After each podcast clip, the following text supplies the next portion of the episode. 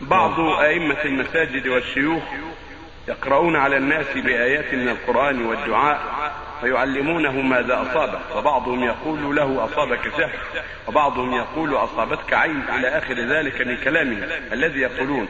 فما حكمكم في هؤلاء وحكم الذهاب إليهم وحكم التصديق بهم؟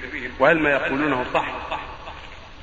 إذا كان طالب العلم الذي يرقي الناس قد اعتاد علامات يعرفها مما يصيب المسحور أو علامات يعرف بها العين فلا بأس بذلك. يقرا عليه ما يسر الله من كتاب الله كالفاتحة وآية الكرسي وقل الله والمعوذتين أو غيرها من الآيات.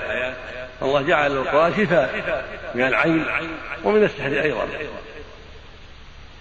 حتى قال صلى الله عليه وسلم لا رقية إلا من عين إلا من عين أو حمى قال العلماء معناه لا رقية أولى وأشفى أولى أولى وأنفع إلا من عين أو حمى والعين هي النظرة يسمونها النظرة هي النفس.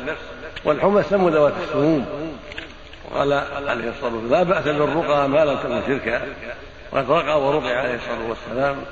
وأمر أن يلقى أولاد جعفر قال وقال إن أنها أصابتهم العين قال لأمهم إنها أصابتهم العين أصابتهم العين فأمرها أن تسترقي لهم فالرقية نافعة من العين.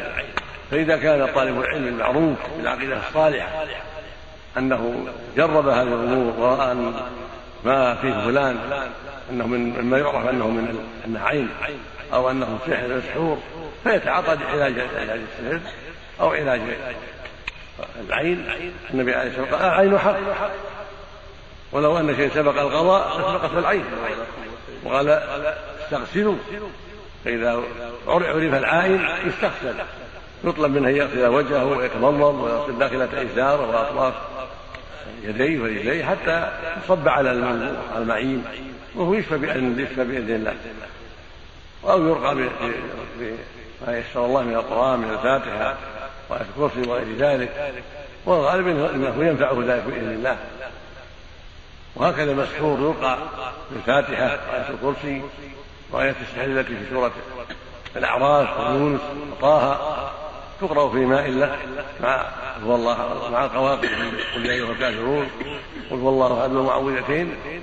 ويشرب منه بعض الشيء ويتروش بالباقي. ينفع الله بذلك كثيرا ممن يصاب بالسحر والسحر واقع. يقع كثيرا. قال الله جل وعلا واتبعوا ما الشياطين على ملك سليمان وما كفر سليمان ولكن الشياطين كفروا. يعلمون الناس السحر. وما أنزل على في باب هاروت وماروت وما يعلم من أحد حتى يقولا انما نحن فلا تكفر. فيتعلمون منهما ما يفرقون به بين المرء وزوجه وما هم بضارين به من أحد إلا بإذن الله. ويتعلمون ما يضرهم ولا ينفعهم. بل السحر واقع من كثير من الناس منهم ما يقتل منهم ما يمرض منهم ما يغير العقل. لهم فيه أنواع من التصرفات ويستعين بالجن والشياطين في ذلك. وقد وقع هذا في عهد موسى عليه الصلاة والسلام وقام سحرة فرعون في جمع العصي والحبال وغمروا على اعين الناس واستغربوا اعينهم حتى ظن الناس أن هذه العصي وهذه الحبال حيات.